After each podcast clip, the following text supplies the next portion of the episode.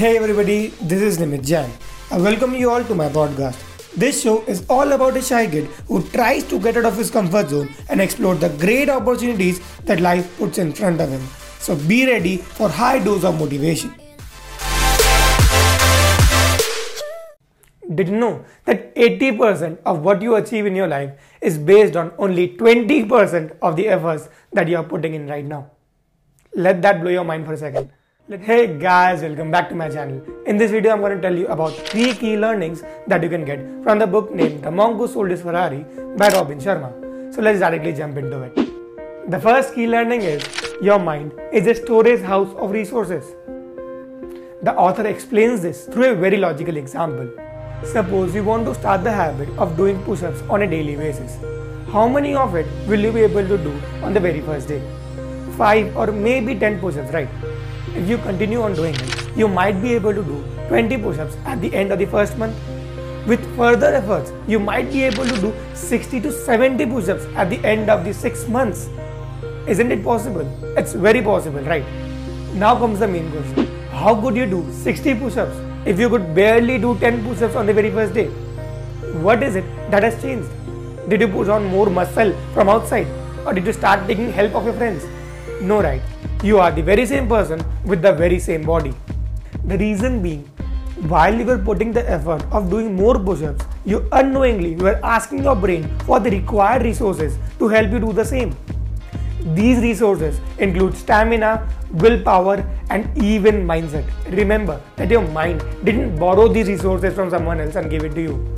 It already had it with itself. It is just that you earlier had never asked for it. In the same way, you can achieve anything in this world, literally anything in this world. All you have to do is ask for the required resources from your brain. Your brain is just like any other muscle in your body. It can be improved by doing the necessary exercises. The way in which you lift weights in order to increase the size of your biceps.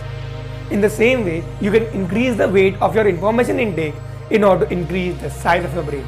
That is, increase your brain capacity.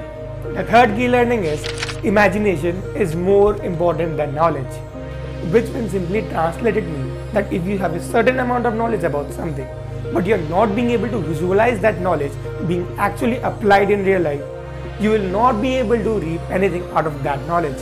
Imagination is the key to success here. The more clearer a picture you have in your mind about what is it that you actually want to achieve, the better are the chances of you actually achieving it. Now comes the main question how to improve your imagination? The simple answer to that is planning. When we think of becoming successful, we have a lot of mess in our mind about the ways to actually become one. It is only planning which helps us to find the best way around. The third and the last key learning is time consciousness.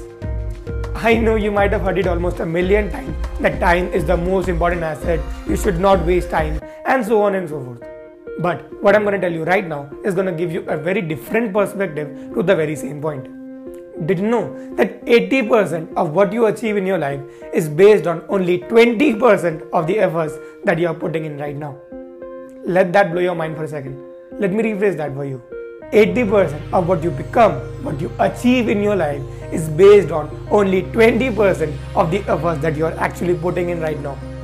80% of the efforts that you are putting in right now will not amount to anything.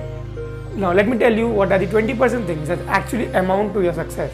It includes the habits that helps you to improve on a daily basis, like the habit of reading books, the habit of waking up early, or the habit of working out.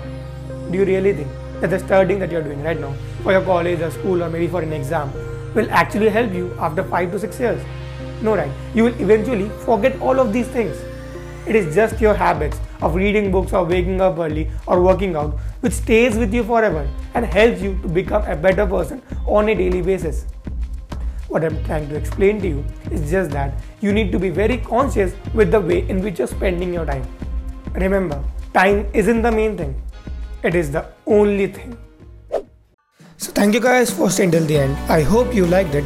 I also do have a YouTube channel with the same name, so make sure to give it a look as well. And I will see you guys in the next one.